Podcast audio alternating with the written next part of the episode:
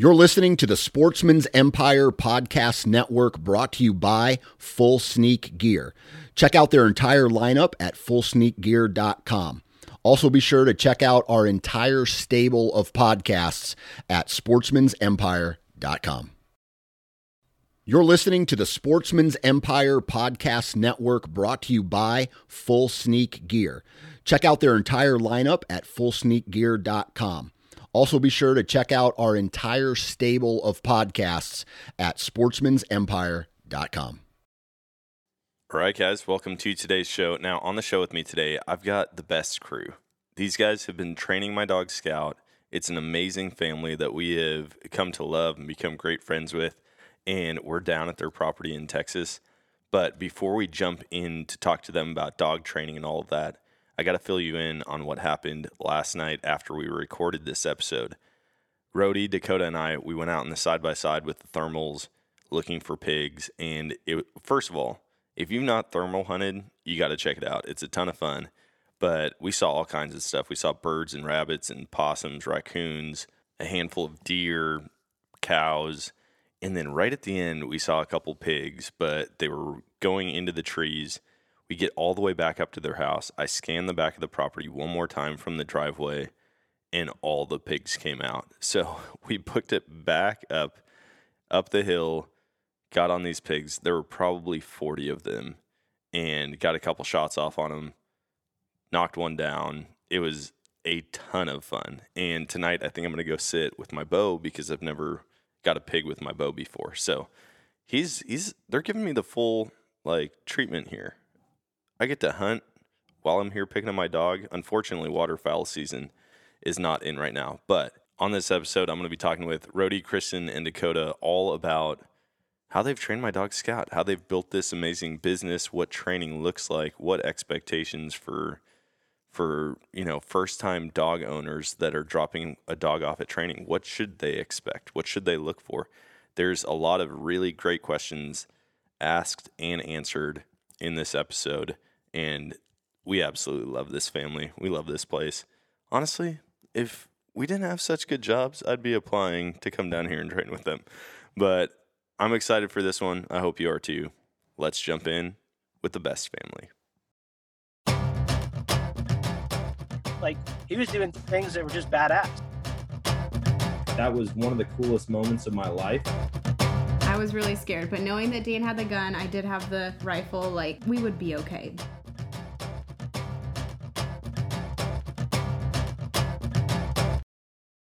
All right, guys, welcome to today's show. And on the show with me today, I've got, I mean, a good chunk of the best family. I'm pretty excited about this because we're down in Texas picking up our dog Scout, who's been at training for 11 months now. And got to see him today, see him in action. And you guys have been sending me videos every week, anyway. So I feel like I'm still kind of here. Not totally. But on the show, we've got Kristin, Rody, and Dakota Best. And uh, they're responsible for all this amazing training. They've kind of got me super pumped about the competition side of training. Got to watch them run in person, watch the whole Crown Series live on Facebook or YouTube or whatever app it was on. But thanks for helping on with me. Thanks for having us. Yeah. Thank you. So I think we officially met. You reached out, right? Yes. You reached out to Sam, Yes. was it? Yeah. Yes, I reached out on Instagram. Uh, we were actually sitting having dinner with Dakota and his wife Kara, and uh, we have been following Sam for a while, and uh, so we just, on a whim, just decided to send a message and just see if it would work out. Next thing I know, I got a message back, and then a phone call the next day from you guys, and The rest is from- history. Yes. Yeah, we. I told her, I told Sam when we got Scout, I was like, I will never have an untrained dog again. I've done that too many times. We've and we've been joking about it today, having buddies with dogs, and you have to throw the stick for the dog every time. You know, make it splash. Hopefully, it sees the bird. Maybe it brings back a decoy. And I was like, I'm not doing that again. And then once we actually came down and met you guys, and you showed us your operation here, the training how the dogs are supposed to work, not how not being glorified fetchers, but actually knowing what to do. I was blown away. So, when did you guys start doing this?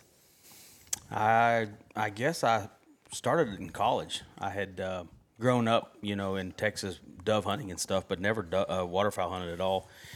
And a buddy of mine invited me on a goose hunt. I thought that was the coolest thing I'd ever seen. It combined my love of, of animals and dogs in general, um, or specifically dogs, um, and, and hunting. You know, just put everything in the in a tight little neat package for me. So it worked out good. And I didn't have a dog. I went with a buddy who had one and watched his dog do the work and thought that is really, really neat. I got to do that. And so, our first dog I actually got out of free out of a newspaper. Her name was Penny. She was a yellow lab, and um, I remember getting her because I'd gone on a hunt by myself. It was real cold one morning. Nobody wanted to go with me. They thought I was crazy. It was in the 20s. I went out on the Brazos River, shot a duck. Duck dropped in the water, and of course the current's going to drift the bird away. And I'm Yeah. by myself. I don't have a dog, so I took off running in blue jeans and jumped out in the water and waded out in the water and walked back with the duck. And when I got back, my pants were frozen straight, just stiff legged. I mean, I think I had, you know, I, I was I was cold. And I got home and I told my wife, I said, I'm getting a dog. I, I am not doing this again. I got to have a dog. And so the, my first one was a newspaper dog, free to a good home. And I quickly learned that it was going to take a young puppy that I was going to have to raise myself and teach. And you know, the old adage, can't teach an old dog new tricks, has a lot of merit. And Yeah. so, you know, started off from there, and it just grew. It blew up. A lot of a lot of things happened between now and since then. But uh, yeah, here we are. Man, I, I can relate so much to that story. I got my first lab off of Craigslist. Or no, it was Facebook Marketplace. This guy's like a seven year old dog. He's been hunting for six seasons. I have kids now. I don't get out. He needs to go to somebody who hunts. And I'm like, he's AKC registered and he's hunted for six seasons. And I go and I get him. And turns out, I mean, unless he sees that bird fall, there's no way he's going out. You'll be like, Rudy, go get it. And he'll maybe get in the water and turn around like, I don't know what I'm doing out here. And I took him to Phil Brown, uh, who lives close by. And he's like, let's see how your dog works.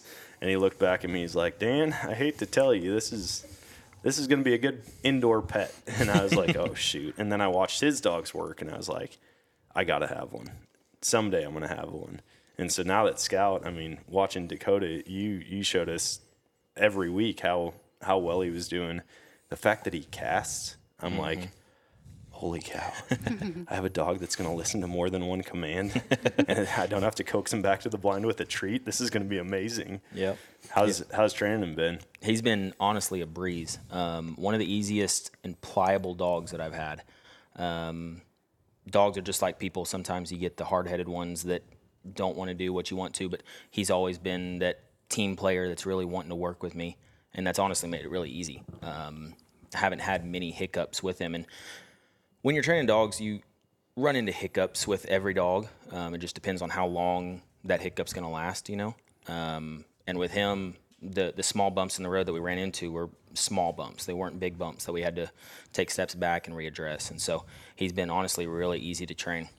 That's awesome. I I just love dogs. I've always loved dogs, but like seeing what you guys do, it's an art form. It's not like I've seen other dogs that have been trained, but watching you guys handle them and like correct them and even early on, I think the funniest the funniest story about the first time we came down here when we went to drop them off, Kristin, you were like, "Okay, so I've seen a couple things that you can work on."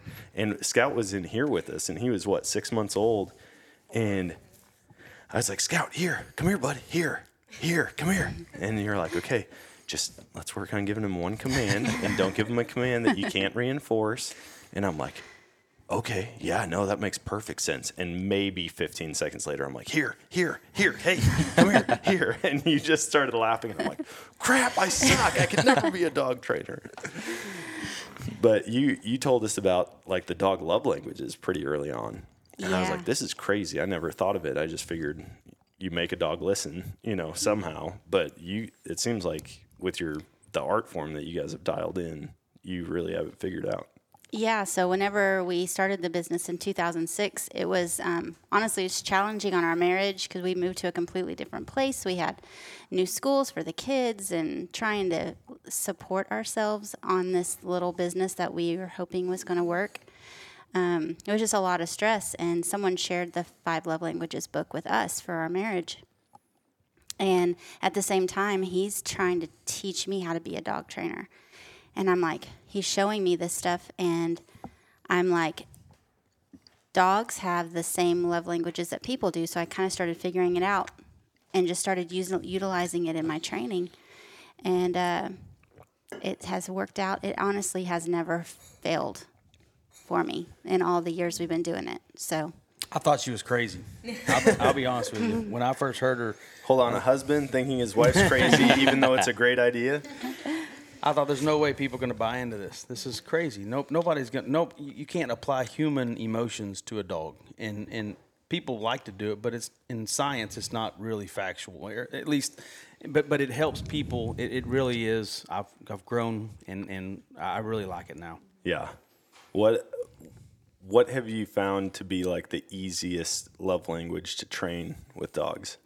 treats. Treats. So yeah, so basically, with human love languages, it's words of affirmation, and then for the dog, it's um, verbal praise, um, physical touch for people, petting for dogs, quality time is quality time. Acts of service is kind of like a retrieve or something you're interacting with them. And then treats is the gift giving. And it's just the quickest instant gratification. If you've got a dog that likes to eat or is motivated by treats, you can get the quickest results. Quality time is the hardest because you have to invest so much just like taking long walks with these dogs that have quality that is quality time, you know, so that you can build that bond and our goal is is to meet the dog where they are and within 2 weeks have that dog wanting to work with us in every possible way because we've met the languages that they speak. So Yeah. You talked about that early on, like building the trust with the dog, having that relationship. Because once you have that, you're going to get the results with less correction, less problems with the dog.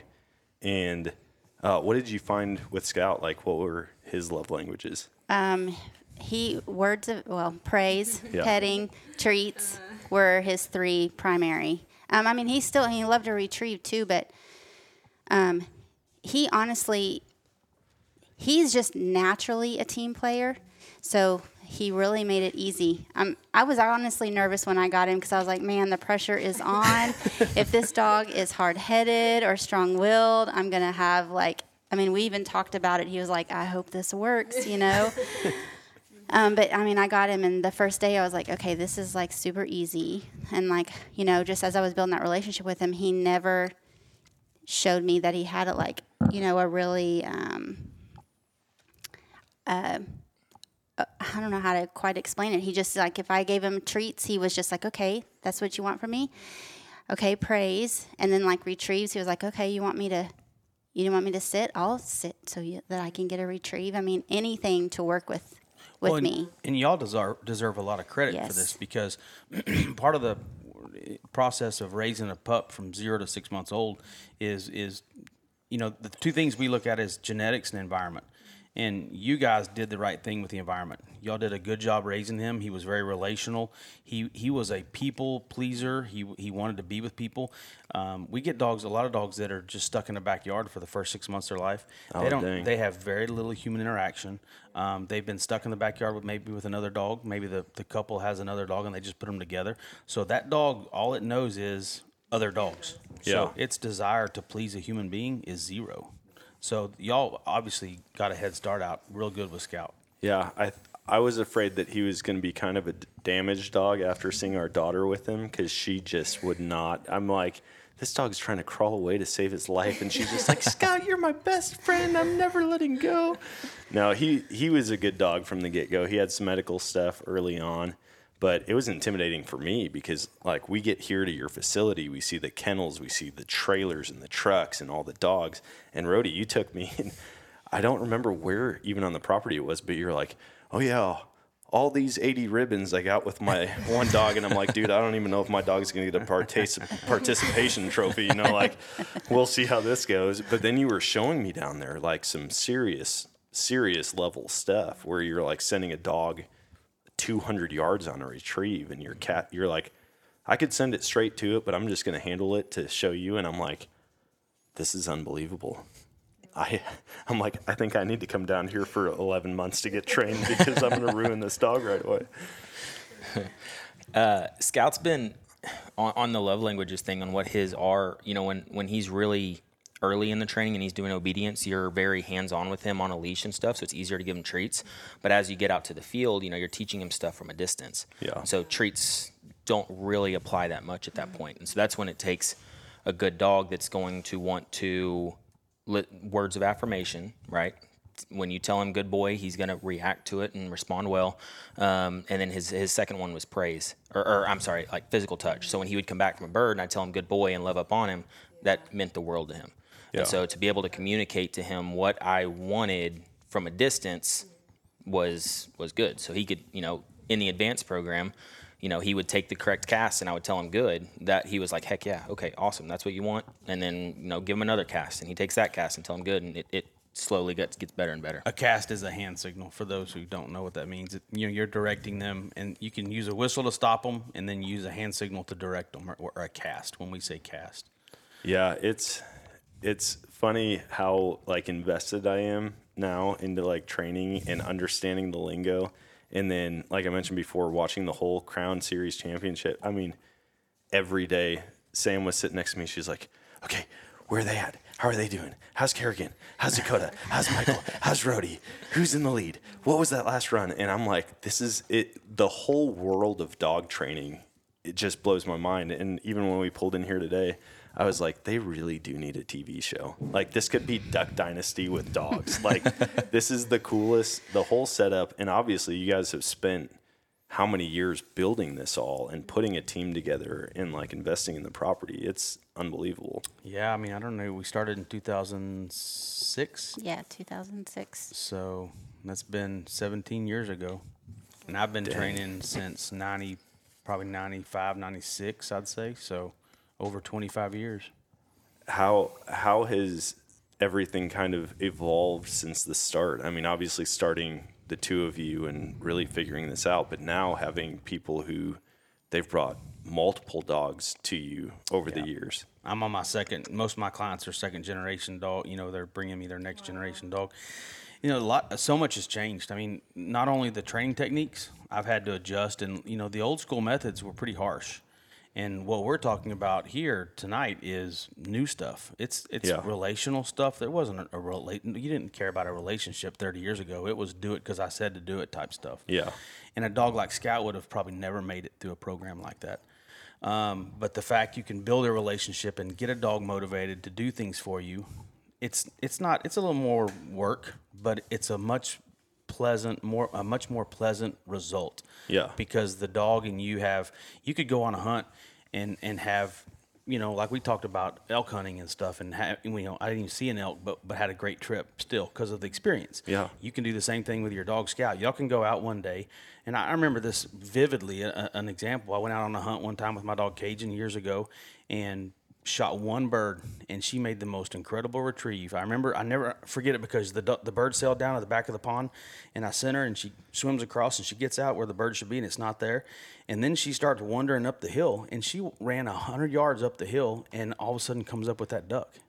and I would have never thought to go up there and look for that duck, but she Yeah. trailed it, and it was the best, one of the best memories I'll ever have. And we only killed one bird, but Yeah. it was it was cool. Hey, that's the story of my life hunting in Southwest Missouri. Like we're gonna kill one bird at a time if we're lucky.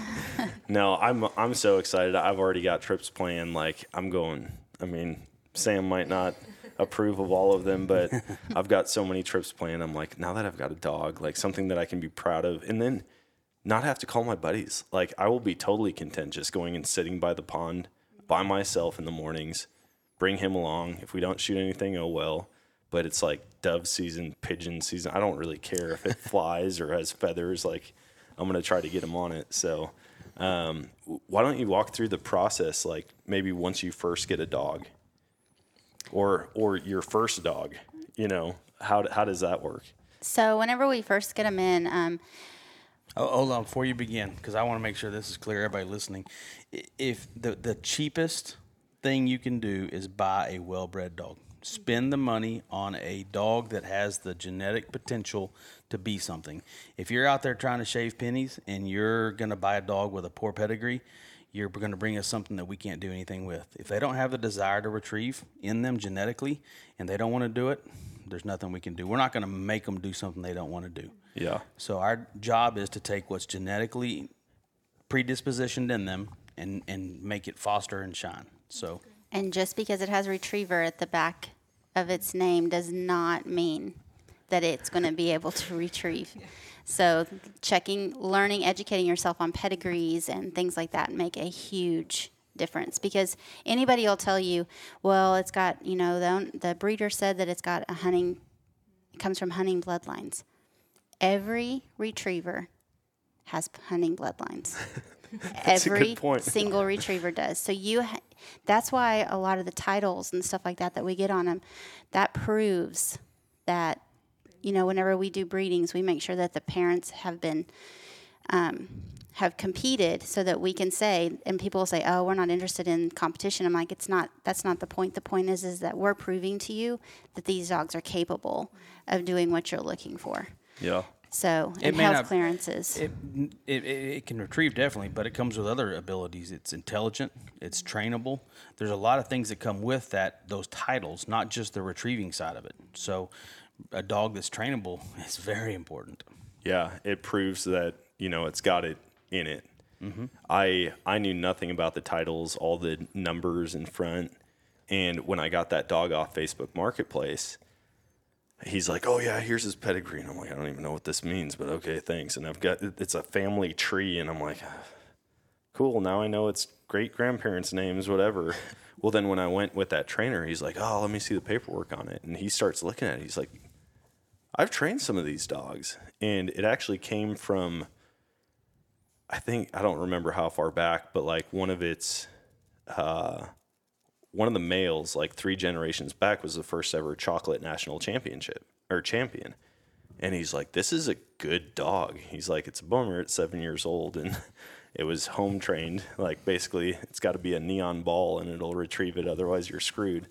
But like to know that it had the the genetic capability, I guess, of becoming something great Right. is good to know as a starter. So someone's not bringing you a border collie to be a awesome retriever. Yeah, well, and like like he said earlier, you know, there's genetics and there's environment. Like, yeah, you can have the genetics, but if you don't have the environment around the dog to for them to be successful, then that dog, kind of like your dog you're talking about, just doesn't quite become to its potential. Yeah. And so, you know, starting out with good genetics, and then you build that environment with as a puppy, starting when you get them at, you know, when they're probably what six weeks old, we start kind of teaching them um, the foundation of what we want. And so, you know, eye contact, focusing on us, uh, respect, all that kind of stuff. You build that foundation, um, and it's going to expand from there and grow.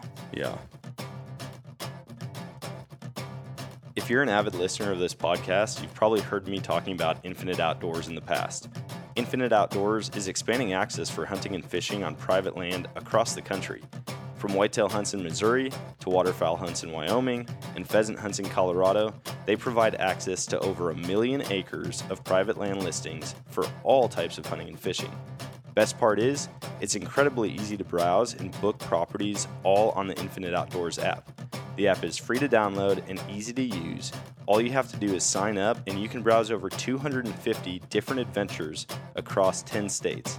Download the app today and use Nomadic 15 for 15% off your membership.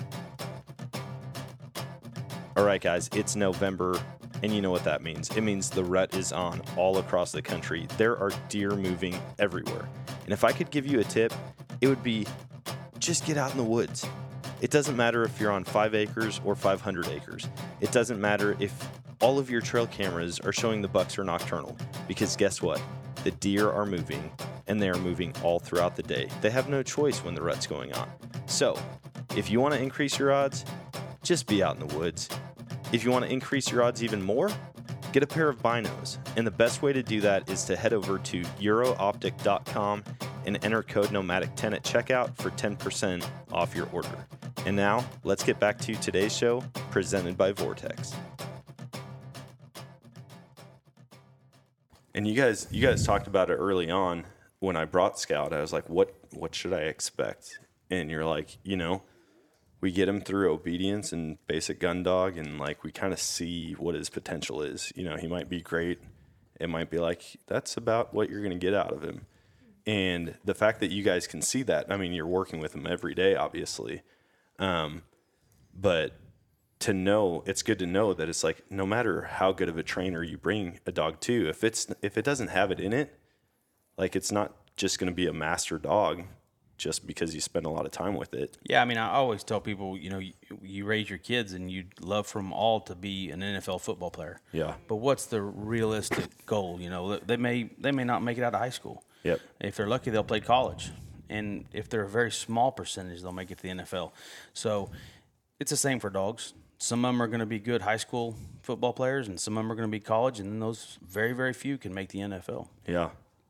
Yeah, that's that's good. Sorry, I I It's cut you totally off earlier. fine. It's But, okay. Yeah, start So- to finish. So I did Scout's basic obedience side of, of his gun dog program. So in our program, the our gun dog program is a four to six month program. And so the first phase is the basic obedience, and I'm going to kind of divide that up as well. So the first two weeks of the six to eight weeks is what we call um, our relationship building phase. So that's where I'm doing like just flooding him with all of the love languages so that I can see which ones are he is he going to be the most willing to work for. And so in those first 2 weeks we can informally get everything taught from here, heel, sit, down, and place. Um, as well as every day we're getting throwing retrieves for him, introducing him to the water, making sure that he's seen live birds, you know, whatever we know that he's going to need once he gets to the field. Our job is is to make sure that he has exposure to all of that, so that we can make sure and tell whoever is his field trainer, which was Dakota, his field trainer. Okay, this is what I saw. These are the things that you're going to kind of need to be looking for once you get him in the field. Um, and so we do all of that well, we do all of the retrieving and all the gun dog stuff throughout the whole every single day. We do stuff like that with them. But the first two weeks is that relationship building phase. The second two weeks is where we're actually starting to formalize the commands, so they're not informal anymore. We're doing starting to show him okay, sit means sit. Even if there's another dog walking around, or you know, it's not just sit until he decides to get up anymore. Yeah. So we get all of those commands formally taught.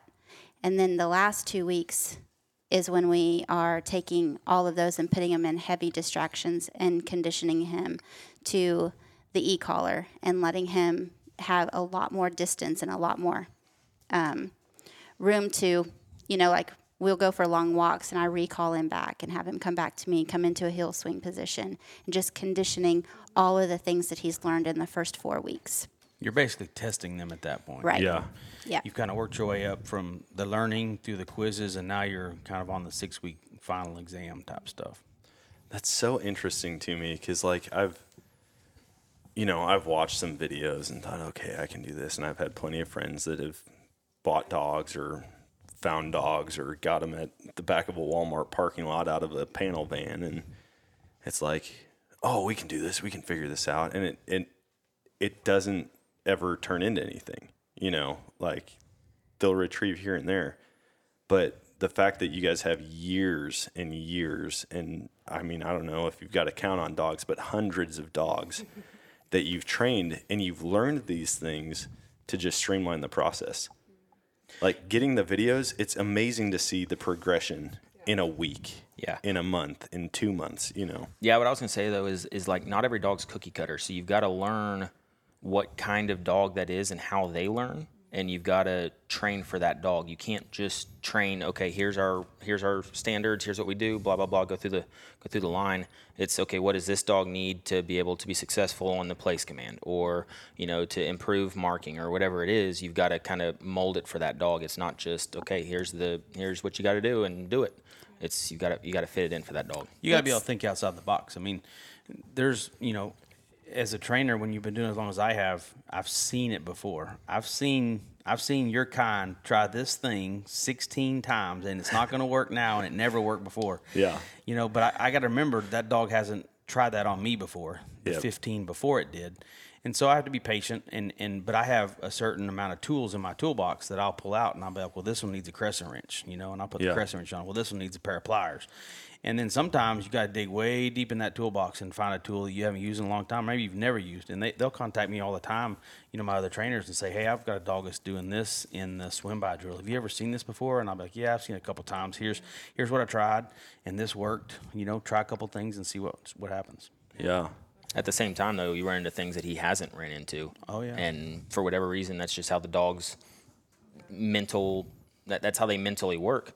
And so, you know, then we'd kind of bounce ideas off of all the trainers in here. Okay, well, why don't we try this or why don't we try that? And you kind of play with it until it works for that dog. That's the nice thing about having, um, honestly, the amount of trainers that we have because we're able to, you know, there's even sometimes we'll have dogs that just don't work with a certain person very well, and so we we have actually transitioned them to other trainers, and um, it worked better, you know, and having that, you know, and being able to, you know, hand them over to a different trainer and just say, okay, here, this is what I've tried. This is the challenges that I've had. Now you try, and let's just see if we can get a different. And you're, you're, outcome. you're going to see that tomorrow when you start working with him because he's Yeah. gonna, scout's going to be like, I remember this guy. this guy, I could do this and I could do that. He's going to yell my name a hundred times. This is going to be real fun. And so we're going to have to teach him, nope, things are different this time. Yeah. This is, this is a new person. We get a lot of. Um, it happens all the time. We have people that think that we are programming a computer and think that we're just going to be able to. We can get this dog taught this, but it's through relationship building and you know repetition, repetition. Now it's there. Now it's us. Our job is is to teach you and t- we'll teach like so for instance we're going to teach scout how to work for you and to teach you and then um, you guys will have that connection and you'll be able to move forward with it so we did all the the dirty work the hard work and now we're going to be able to just and now all you have to do is just condition what has already been taught Yeah. and so um, There's just as much teaching the owners as there is teaching the dogs. It's harder. Because Yeah. if we, it's harder. Yeah. If we, if we can, I'm we can probably train a lot the more stubborn than he is. we can train the dog, but if the owner doesn't know what they're doing when they take the dog home, then that training was not worth a thing. And that's Yeah. one of her biggest struggles when Kristin started, you know, learning how to train dogs. She'd put all this, just pour every ounce of effort into training this dog, and then the owner would show up, and you could tell the owner really wasn't listening, wasn't paying attention. Um, we could both tell just in the behavior that this owner was probably going to take the dog home and, and not do half of what we had trained the dog to do. And she would be so upset. She's like, I spent so much time with this dog, and I'm like, babe, you know, you were contracted to do a service. Did you do the best you could do? Uh, yeah, I did the best. The dog's really nice. That's all you can do. Once Yeah. they tuck the dog home, that's on them. And the, the owners nowadays more than ever, they show up and they want to buy a, a brand new car off the car lot, and they think I can jump in the seat and drive it, and, and it's just like driving a car, and it's not. It's an animal. It's Yeah. not a machine. And so you've got to learn how to handle behaviors and how to adjust. Yeah, it's it's cool too seeing like you guys train higher level dogs, dogs that were more advanced. Because we came down here um, in between dropping him off and now, and got to see you guys compete. And I'm sitting here and I'm like, all right, you know, I I was hanging out at Best Retrievers for a couple days. I think I got the feel for this, and watching you guys run competition dogs, and I'm like, okay, I know where that bird is, and you send it, and I'm like, why didn't they blow the whistle? What are they doing? What are they doing? And you just watch one dog, and the other dog might do the same thing, but you know how it's going to respond. And so maybe you do have to give it a correction. But it's like, I know I put him in the right place. He's going to get there. I'm going to let him work. And then all of a sudden he comes back with the bumper without any correction. And I'm like, these guys are wizards. I don't know. I don't understand it. It's like the I mean exactly what you said. Each dog's different and you can't treat each one like a computer or a car or, you know, they all have their own personalities and getting to know them determines how you're going to handle them. Yeah, I mean sometimes you play that you play a hero and then you end up a zero. You- Yeah. You know, you, you think your dog's going to do this and then today they decide to do something different. But they they do have natural tendencies. Um, you learn their personalities and their traits and what they tend to do, and and you play off that. But sometimes you you think they're going to go left and they go right, and that one time out of twenty they went right, and, and you go down in a ball of flame. I mean, how many how many dogs do you guys have currently that are competing at a high level? Well, it depends on the time of the year. Obviously. Okay. Um, I just got back from Master National. Uh, we we took 24 dogs to Master National. Um, me and, and a, one of my trainers, Kerrigan, she ran a dog. Um, and what regular hunt test weekends, we're running anywhere from 30, 20 to 35 dogs probably. Typically in the spring and the fall, we're running a. I- I'd probably say between junior to master level, we're probably running 30 to 40 dogs. Yeah. Holy cow! I think the on a most weekend. passes we've, the record passes we've had in one weekend was 58 passes. Oh my goodness! And that was, I think we took three rigs. Yep. That was a big weekend. so with Master National. I mean, do you have to qualify? Do you have to get a certain amount of wins or points, or how does that work throughout the season? Yeah, so Master National between August 1st of one year to August 1st of the next year, you have to get qualified to go run the event, and that requires six passes, six master passes. Okay. In that time period, and typically I try to get three of them in the in the fall and three of them in the spring. And, and if a dog passes Master National, they get two credits towards the next year's passes, so they only have to go get four. Okay. So it's it's hard because you have to get qualified and you spend all year training and getting qualified, and then you go run the event and you fail, and you're back to square one. You start all over again. Oh man. It yeah, can be- I can only imagine how that how that would I mean feel, but then also, you know, some dogs are your dogs, some dogs are clients' dogs, and you know, they they probably have certain expectations, but it's like on any given day, the weather conditions in watching the Crown series, it was really interesting hearing the commentators talk about it. And they're like okay you see how the shadows shifted from the first dog to now dog number 40 they're like watch how the dogs react to this and how they run. And it's like the same dog might be able to do it perfectly on the first run and it might get 100 points or 200 points three hours later just because of weather i can't imagine the pressure and like the frustration that you guys must feel on things like that Yeah, I mean, I had a dog uh, that I he was going for his third Master National Pass, which would have been for the Hall of Fame. So here we are, his third year of, of training. He's five years old, pretty much trained his whole life. Been one of the most consistent dogs I've ever had. Um, coming in with two straight Master National Passes, he's hardly failed any tests, and he goes out in the first day. And that was for his Hall of Fame. His owner was there, literally ready to take him home when he passed because he was done. Now the Yeah. dog is going to have to stay a whole nother year to do it again. oh my goodness So there's a lot of, lot of weight, a lot of stress, and a lot of disappointments. yeah But having good clients makes a huge difference. When you've got clients that are nitpicking you or, or put more pressure on you than you already have on you when Yeah. you're running those big competitions, makes it a lot tougher. But when you got those good clients that are understanding that it is a dog, it's not a robot, and you know you're not. It's a test, and the dogs don't have collars on. You know, it's a you're testing the hunting scenario, and dogs aren't perfect. And like you know in the SRS, you know a dog takes a right turn when the bird's a foot to their left um, then that can put you out of the competition you've been training for all year. Yeah. And so to have clients that are understanding of that makes a huge difference. Less pressure on you. That's a good point. What what would you recommend to people listening who might be looking for a trainer to bring their dog to? And then also, what would you tell them? How to, how should they manage their expectations coming into a training scenario?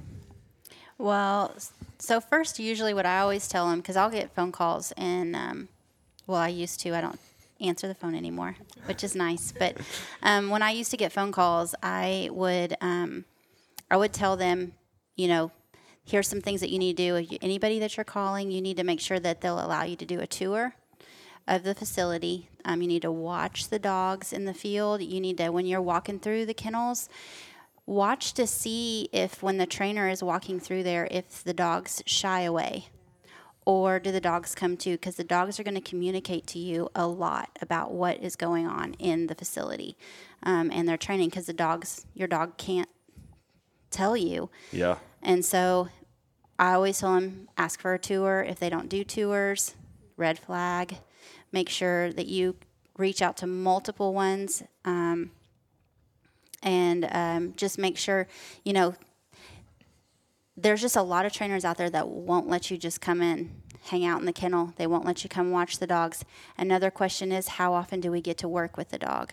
You know, like he said earlier, we're going to teach the dog, but it is just as important, if not more important, for you to know what the dog knows. Yeah. Because if you don't know what they know, then it's all going to go and it's going to go away. And um, so make sure how many times are they going to let you come out to train and invest time.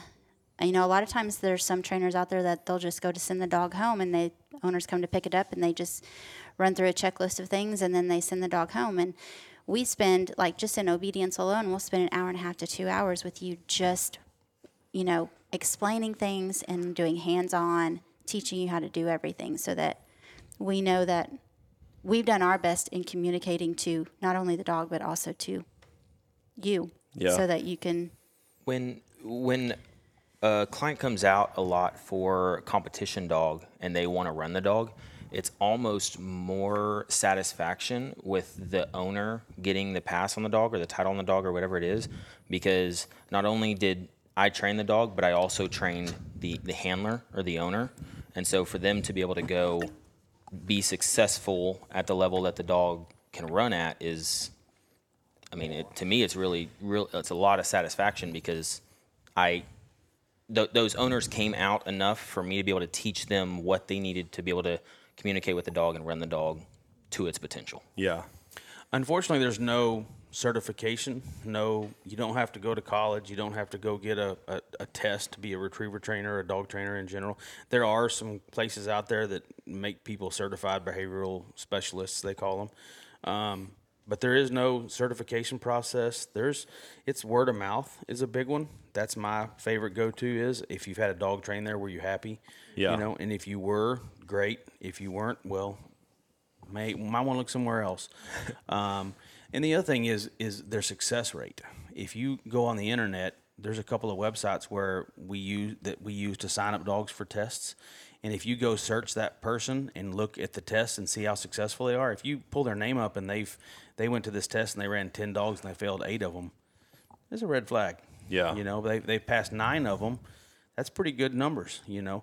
And look at all levels. If they're just running the lower level stakes, the junior stuff, and that's all they're running, ma- probably not a, a well-rounded Don't trainer. expect to get a master dog out yeah, of that. Yeah. exactly. If you want a master dog, then go find a guy that's running master tests and Yeah. doing well and being successful at it. That makes sense. Uh, it's funny. It's not dog related at all. But Sam and I went and watched uh, MMA fights in Springfield one time, and I was like, man, I kind of want to get back in the gym, do jiu- jujitsu or Muay Thai or something like that.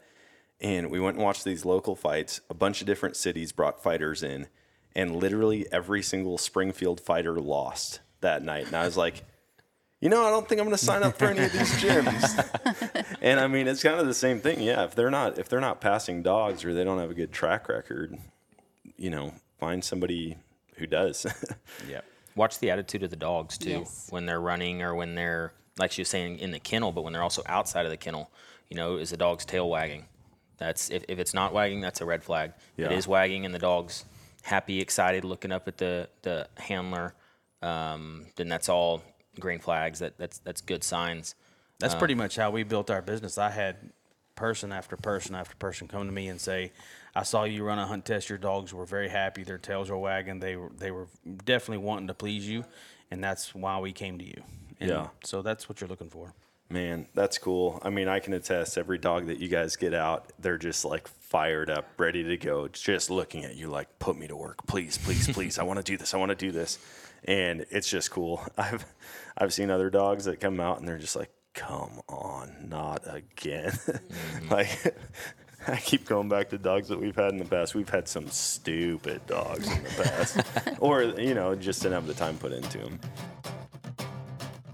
All right, how many of you guys hate dealing with tangled up rope? Trying to untie it, it's all knotted up, and you actually really need it at the time. Don't raise your hands because I obviously can't see you, but those days are long gone. Rapid Rope is a quick deploy rope solution that you can pull the length you need and cut it all with one hand. You don't need knives or scissors or a lighter to singe the end because it's cross threaded to keep it from fraying. Yeah, they've thought of everything.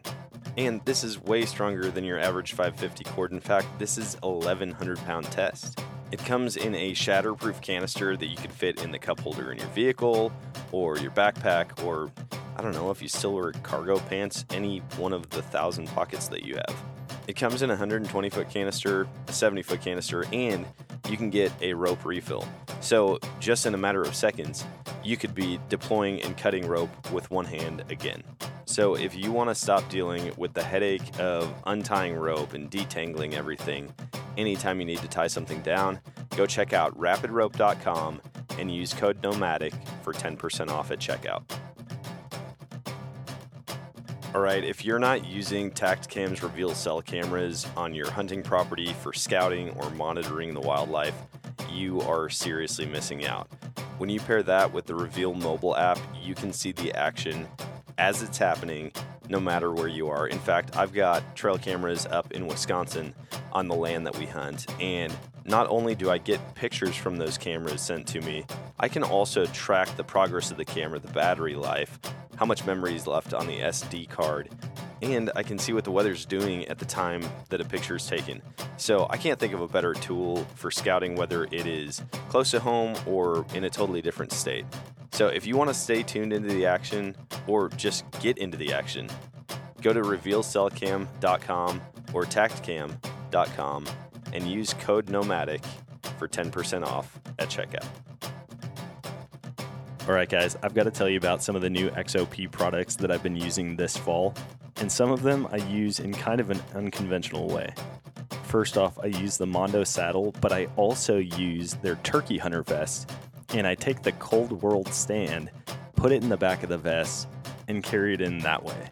Depending on how far I have to pack in, I'll just bring a foot platform. But one thing I've learned is that if I put the seat cushion on the underside of the seat and flip it up, it turns it into a knee pad also, or I can flip the seat down and sit on it like a conventional tree stand.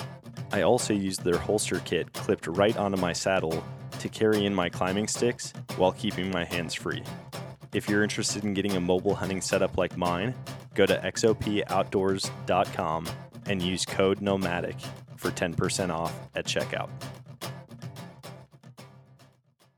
What's next for Best Retrievers? I mean, you guys have built an amazing place here. You've, I don't even know, how many employees do you have now? Well, we have seven full time trainers and then five or six other staff as well. Um, I mean, as far as this year goes, we're starting to wind down for a little while, starting to catch our breath. We're, we're pretty busy from January until about the end of October. Uh, our summer, believe it or not, is our busiest time. That's when we get a lot of board and trains, people going on vacation, dogs that we've trained.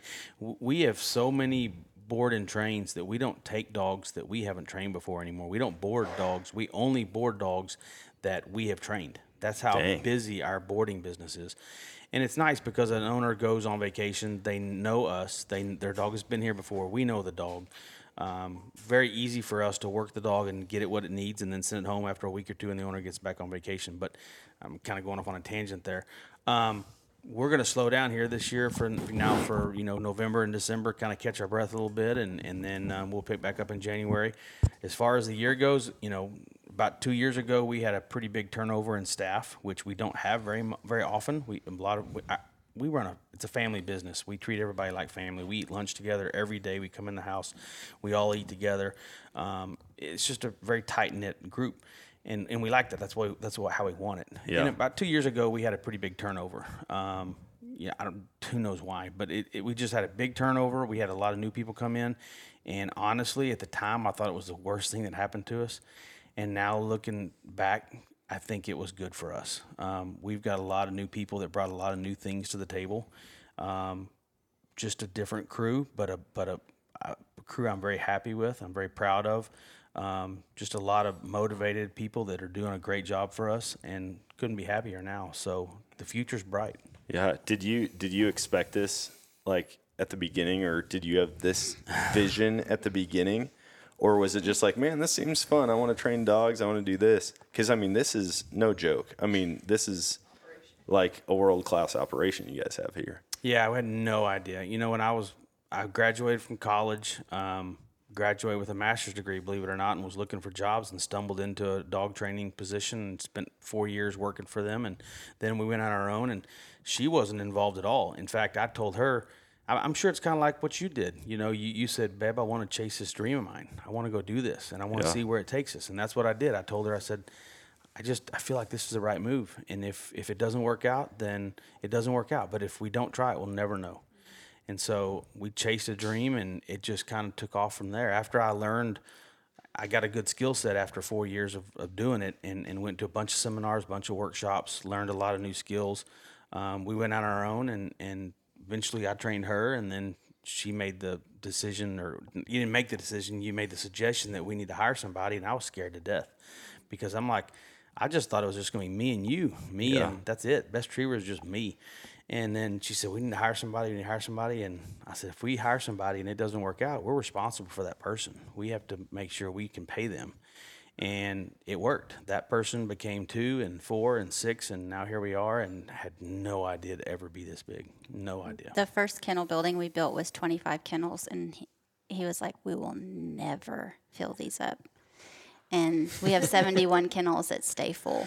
Oh my goodness. So, and we could build another building Yeah, easily because we have a we have a waiting list. So, That's amazing. I mean, that's just a testament to you guys and how well you do the one training that you do here, but the relationships that you have with the the owners. I mean, nobody fills family. up. Nobody stays. Yeah, and even from the first time we pulled in at night and it's freezing cold. Literally, our RV, the water lines froze on it, and you guys were like, "Stay inside. Just come inside." And I'm like. Are we gonna get killed here? We've never met these people in person. They're like, "Yeah, bring Scout down here. You can stay in our house out in Texas." I'm like, "Oh, this this isn't gonna turn out well." And now it's like, I mean, we text all the time, just random stuff. You'll text me pictures of hunts, or we'll talk about different things, and I'm like, man. And even today, Kristin, you were like, "This better not be the last time you guys come down." I'm I like, know it know it's makes not me be- sad. I keep getting pictures of all these pigs on the property. I'm coming back down all the time. But no, that's it's it's been awesome coming down, getting to know you guys, and I won't take up the whole night talking about this, but I do want to find out what's the plan for Scout tomorrow because it's like, I mean, is it weird? I can't imagine going through training like this with dogs and some of some of the dogs for years, and then all of a sudden it's like, and now they're gone. Like you build a relationship with them. Yeah. So you're probably like, yeah, bring 'em back sometime. Really tough, especially those dogs that are here for a while. You know, um, it's tough just in general. Doesn't matter how long the dog's here, but especially those dogs that you got good relationship with the clients and you really like the dog and stuff. It is tough. Um, but tomorrow the plans are we're gonna get up and do an obedience session, kind of teach you all the obedience side of it and the dog relationship building and um, essentially the foundation of, of all the training that he's done. Um, and then we're going to kind of teach y'all how to do a little bit of drill work because when y'all came out last time, we did a little bit of gun dog. So y'all y'all are familiar with how to send him and that kind of stuff, but how to actually handle him and um, run him on blind retrieves to a bird that he doesn't know where it's at. So there's a there's a lot to that. We're going to teach you kind of the different aspects to that, and then we'll work him in the field a, a time or two and let you kind of get the feel for him and get let him get the feel for you running. Oh, my heart's kind of pounding right now. like the pressure's on.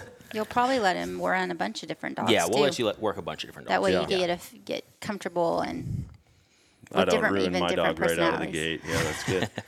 No, Well, that's uh, cool. it- it- you, everybody wants to jump straight into the game, right? They don't Yeah. want they don't want to do the practice. But tomorrow you're going to have to do the practice because you can't if you don't know the the plays, then you can't be playing the game without you know knowing what's Yeah. going to happen. So, and the, the the drills that we're going to give you are things that are lifetime maintenance type stuff. It's not just you're going to do it tomorrow and then take him hunting for the rest of his life and he'll be fine. It's not like we talked about. It's not an, a, robot. You're going to have to do some of these drills at home.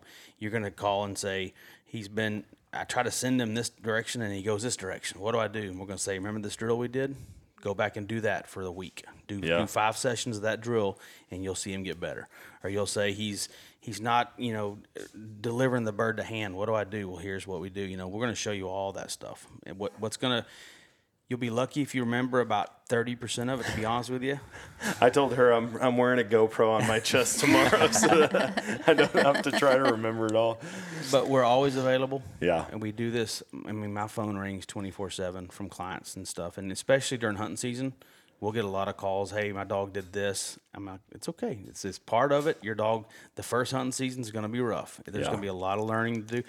I always tell people if you take your dog hunting, you're going to be lucky if that dog sees half the birds that you shoot, because they're not they're not used to, it, to to a bird flying over the treetops coming at you. They're looking out in the field for that that guy that's been throwing them that bird out in the field, you know, the whole time. Yeah. So there's going to be some transition stuff, and to be patient and and remember the hardest thing you're going to have to do is does the dog know what they're supposed to do and therefore I must correct them for not doing it or do they just not know what's going on and I need to show them a little better. Yeah. That's the hard you're going to be like, "Man, I don't know. Does he does he really know this? Is he pulling my, you know, trying to pull the rug out from under me here?" And and sometimes he will be and you'll, Dakota will tell you, "Oh yeah, he's totally fooling you. He knows better than that." Or Dakota might go, "No, nah, I don't think he really understands in that situation, so here's what you need to do." Man, Well, with- that's good to know. With the kind of dog y'all have, he's not going to try to pull any. I mean, not going to. Most likely, he's not going to try to pull any tricks on you. He he he wants to do what you want him to do, as long as you show him what you want him to do. Yeah. Um, and so, you know, rather than getting hard on the collar, you know, repetition is the best correction for him. So so repeating it and, and showing him what you want, then you're going to get success. Yeah. With, with your dog. Not well, I mean, dogs. worst case, if he doesn't do what I want, I can just bring him back down here every other month and hang out for a week. Shoot a pig. in, in today's training, you know, everybody uses electric collars. E-collars is, is what we recommend. That's the only way to reinforce a command at a distance. Yeah. You know, it's about being consistent. And you said earlier about saying here, here, here, here, but not reinforcing it. If you're going to give him commands at a distance and you don't have the ability to reinforce it, he's going to learn that at a distance he doesn't have to behave. And so that's what the e-collar is. You may have the transmitter hung around your neck and the entire duck hunt never need it. Yeah. But that one time when he jumps out in front of you, when he sees that big flock of ducks, you know, putting their feet out and, and spreading their wings about to land, and you go to shoot, and he jumps out in front of you, and you have a dangerous situation presented in for you, and you can get onto him with that e-collar and make him go, uh I don't care what situation is, you're not jumping out in front of my gun barrel. Yep. And you make that a, a teachable moment, it's going to matter. Yeah. Um, I saw not too long ago. I thought this was really a neat way to think about it. Is is that the e-collar is a seatbelt. We all get in our cars. We automatically put our seatbelt on. Whether we're going to be, we don't know if we're going to be in a wreck or not. We don't know if there's going to be a life-threatening situation that's going to come across, you know, our trip to wherever we're going. So you just put the seatbelt on. So the e-collar, he's been trained in a healthy way on e-collars. There's a there's a lot of different talk about e-collars, but it's just like anything. You can use it wrong. He's been trained and he is happy to have it put on. He is excited to have it on. And whenever he gets it put on, it's like his seatbelt. It's a way for you to reinforce when you need to for safety reasons or, you know, to for for his for his safety. Um, so you know, I mean, if he's going to be sitting next to you and you're going to be shooting, and he goes to get out in front of you, that's like you having a seatbelt on him. Yeah.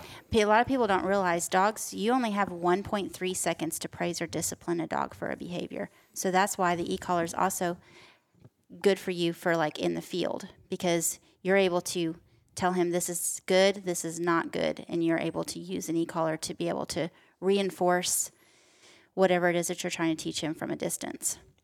Have they? Do they make like on on collars? Can you like program different sounds into them also? Has Um, anybody done that for like a positive sound if he does what you want, or a negative if he doesn't? There's been collars that emit certain tones and stuff, and Yeah. then other people use the vibrate button. It's got a pager button that you can use. We don't use any of that. We use a we use the lowest level correction that will change the behavior. Okay. So if your dog is breaking on you every time you pull up to shoot a duck and he takes off, and the first time he does, you get him on a twenty. Let's say uh, let's say your collar, our our collars are Dogtra collars. They go from zero to one twenty seven. Don't ask me what one twenty seven is. That's just the top end. That's some weird arbitrary number. But most dogs work on about a 20 or a 30. Some work a little harder, depends on the, the pain tolerance they have. If he breaks on a 20 and you correct him and he says, Nope, I'm getting that duck. Well, the next time I'd have that collar turned up to a 30. And if he tries it again, the next time I turn to a 40. Let's say you stop him at a 40. He goes, "Okay, that's too high. I'm not I'm not happy with that. I'm coming back." So he comes back to you and you say, "Okay." Now you turn it back down to a 20. Yeah. And then if he tries it again, you might have to go, okay, one more time at 40, if that's what it takes. Okay. Yep. And then he goes, okay, I've, I've, I've, I, I get the message. You know, I'm not going to do that again. And the Yep. thing in those type of situations you have to think of is that you're creating a safer environment for him.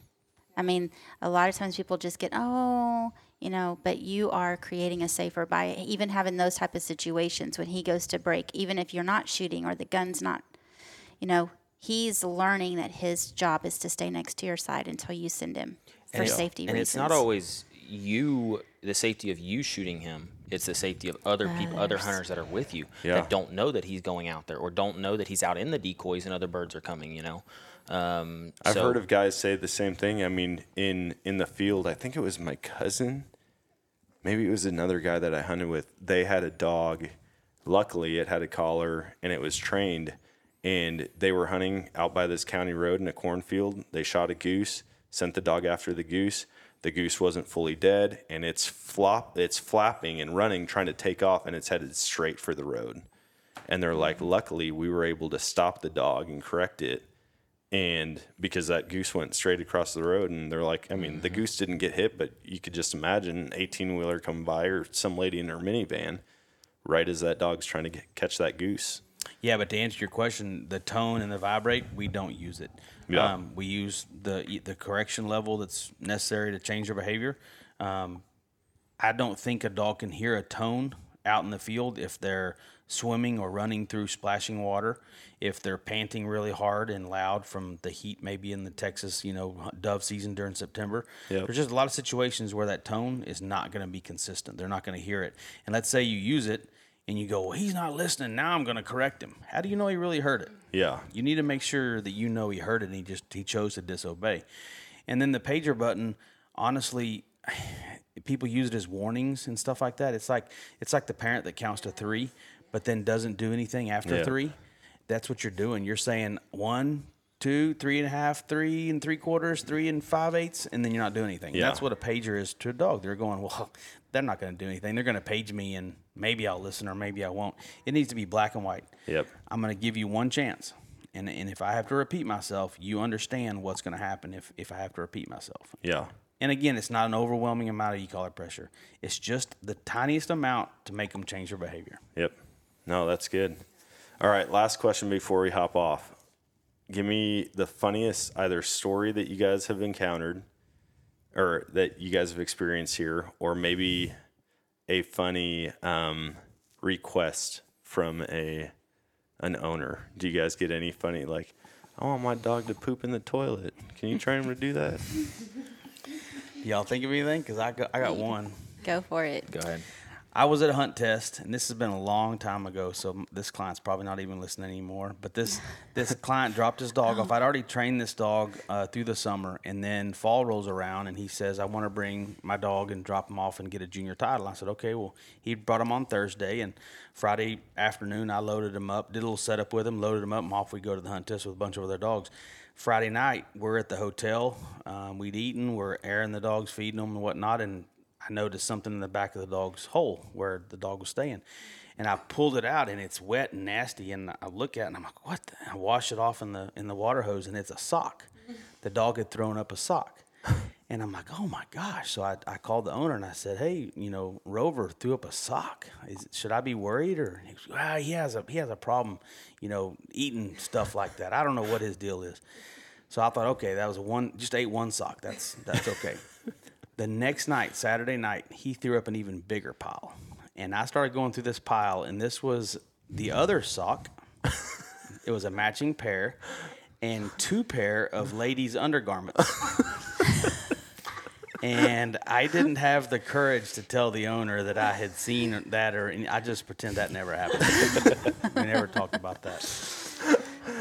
i think i would have washed the socks and folded them up and sent them back to him I had a dog this past summer go through Gun Dog, and they named their dog Simba, which I thought was a cool name until I went to send him on his name, or when, when I went to say sit, sit sounds like Simba. So Yeah. he went to take off whenever I said sit. so I talked with the owners about, you know, hey, you know, what's a different name you want to send the dog on?